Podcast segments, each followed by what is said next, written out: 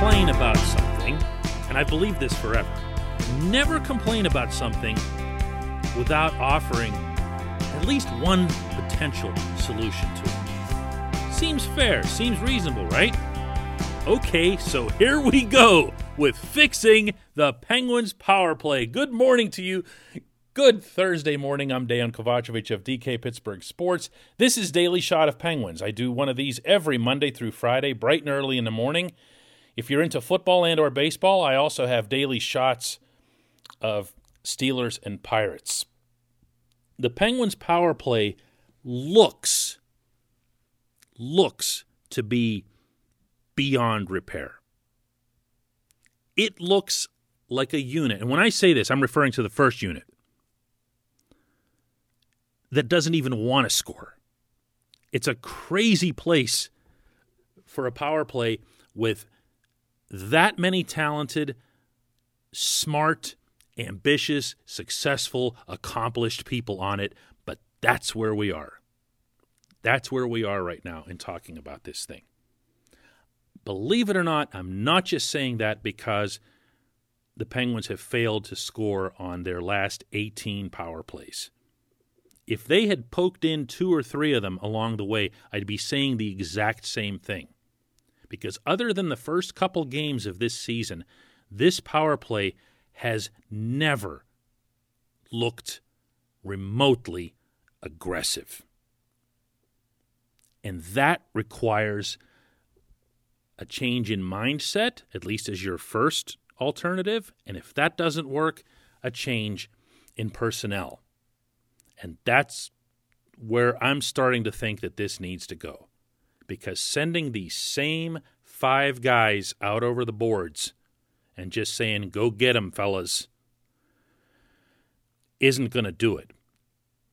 Nor will it be a solution to have Chris Letang back. Chris Letang's a better power play performer than I think most local fans give him credit for, but he's not going to solve the problem that's leaping out at everyone right now, and that's a pointed refusal to shoot the puck.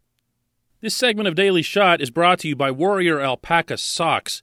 What makes their socks different is the alpaca fiber used in their construction. It's stronger, softer, far less irritating to the skin, more breathable, hypoallergenic, warmer than wool. This is the time of year for Warrior Alpaca Socks. When you go to their website, warrioralpacasocks.com, use the code DK to get 15% off your first order. One more time, warrioralpacasocks.com, use the code DK just for our podcast listeners. To repeat, the numbers are terrible. It's not just the 0 for 18.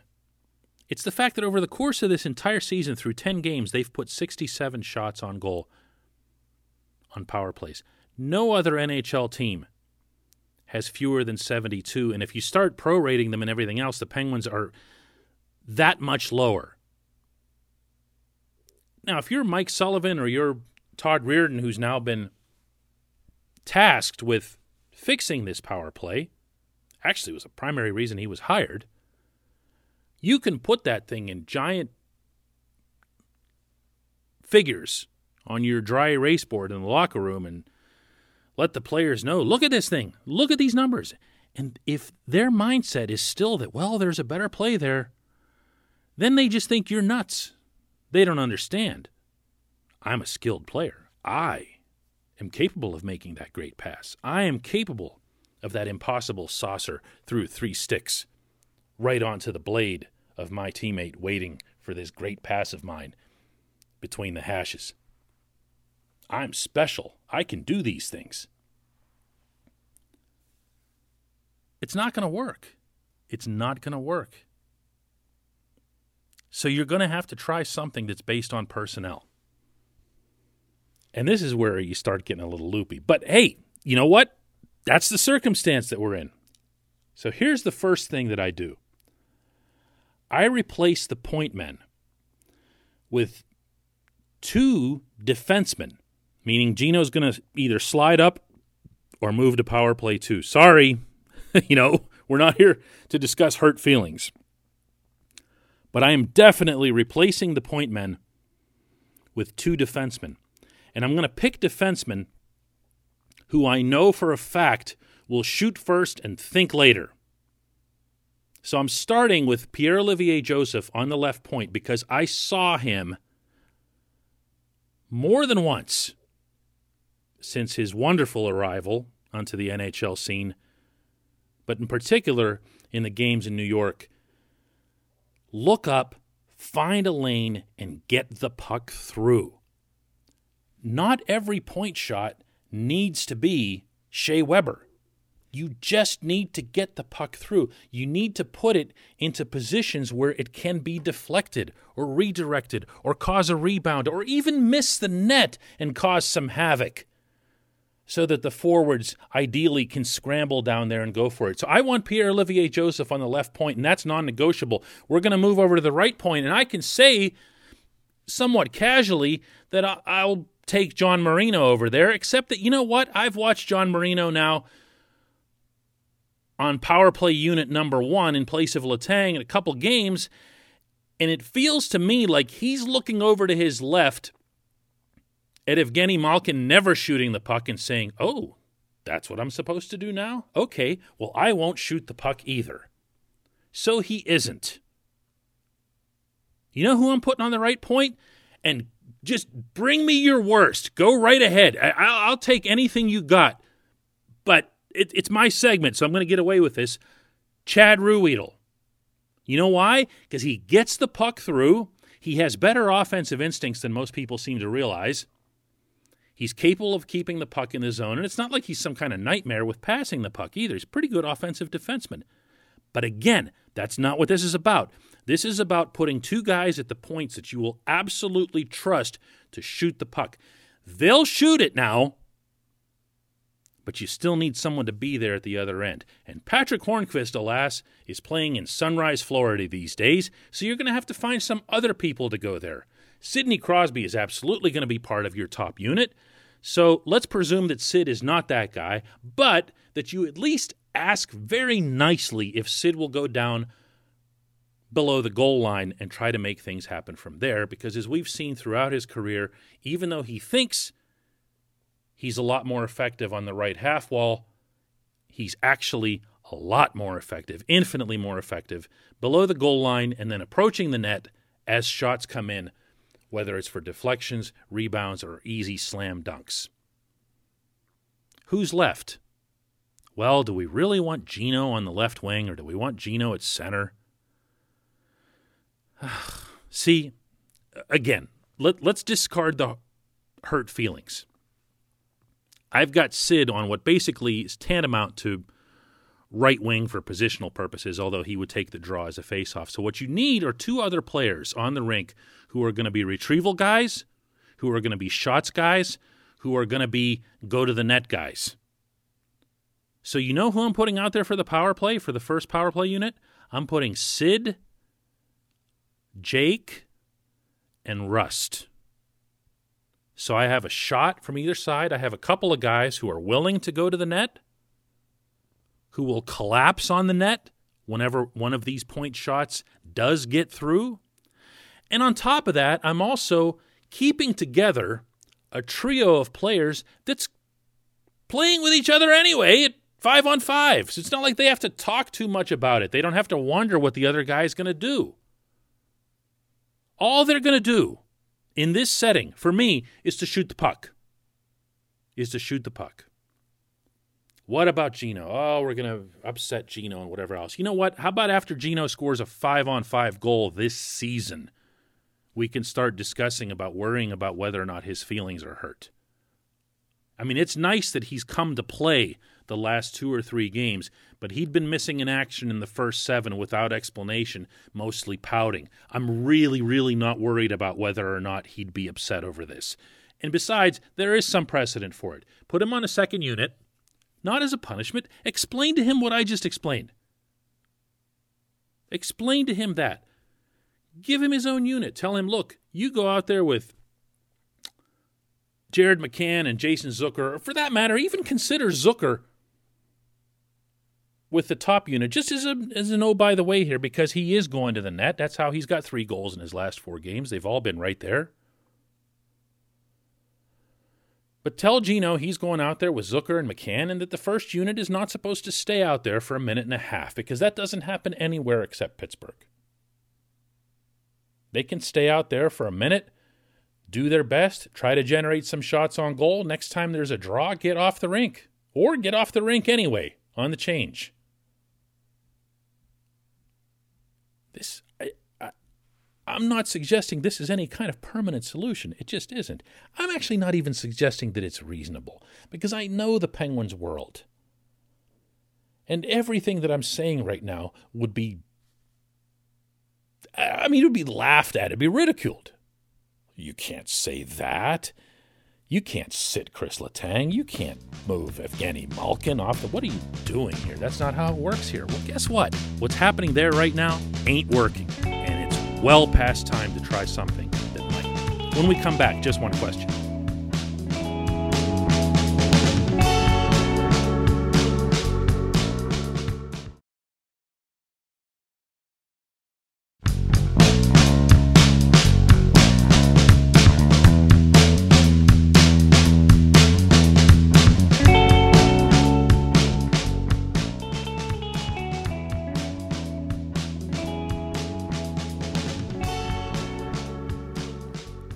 Welcome back. Time for just one question. If you'd like to leave one, you can do that by visiting DK Pittsburgh Sports.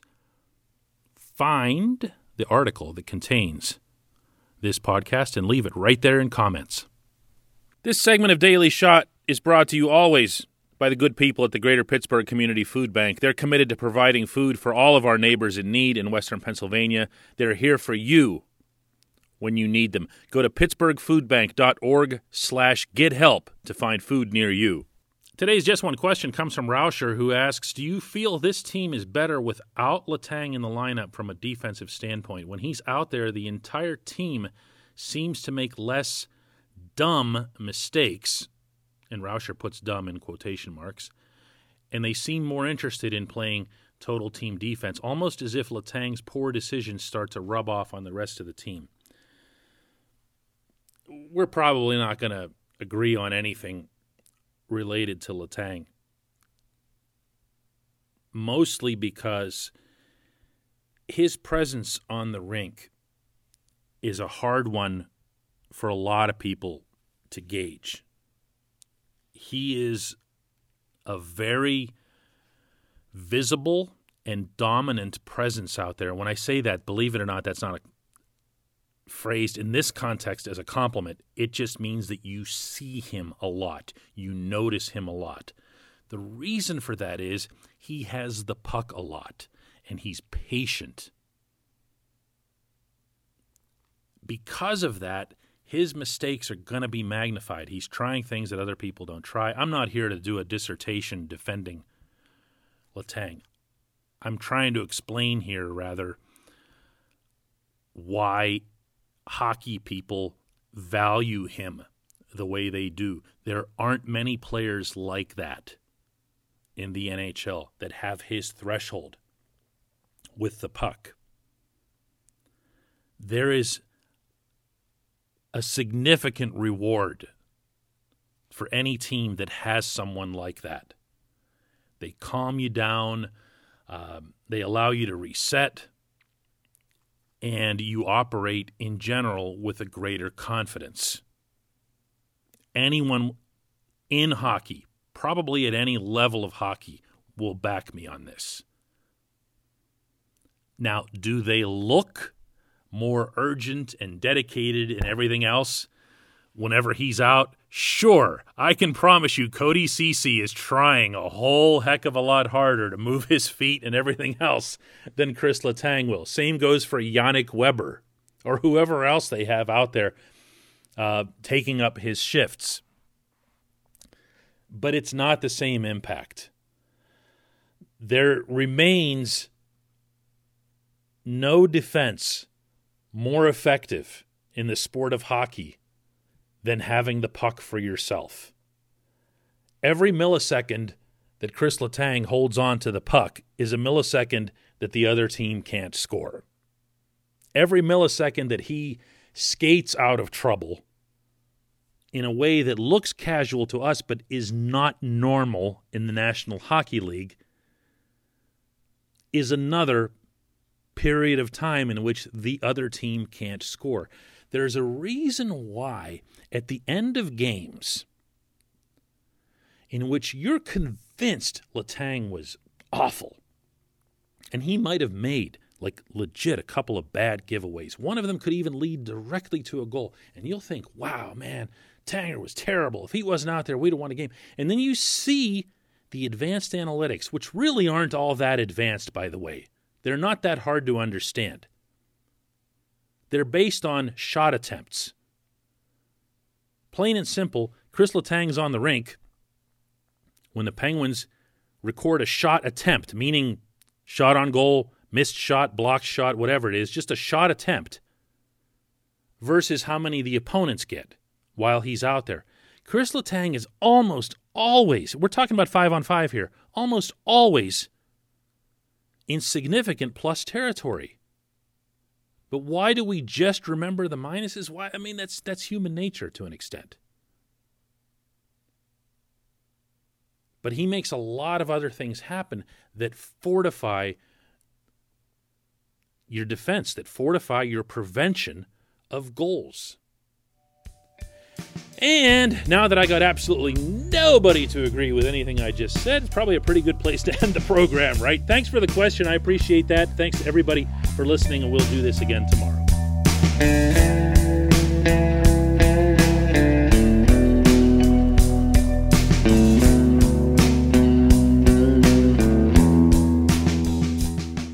Point Park University in the heart of downtown Pittsburgh, they understand there's no substitute for real world experience and career building connections. Their innovative curriculum engages students with distinctive experiential learning opportunities. Point Park's pioneering co op program empowers qualified students to work in full time, paid positions with their corporate partners while earning college credits. Visit pointpark.edu/slash works to learn more. Career ready. That's the point. Point Park University. Your front door, your car, your gym locker, your gun. Safety is a habit. Learn more about how to keep guns safe and secure. Visit projectchildsafe.org.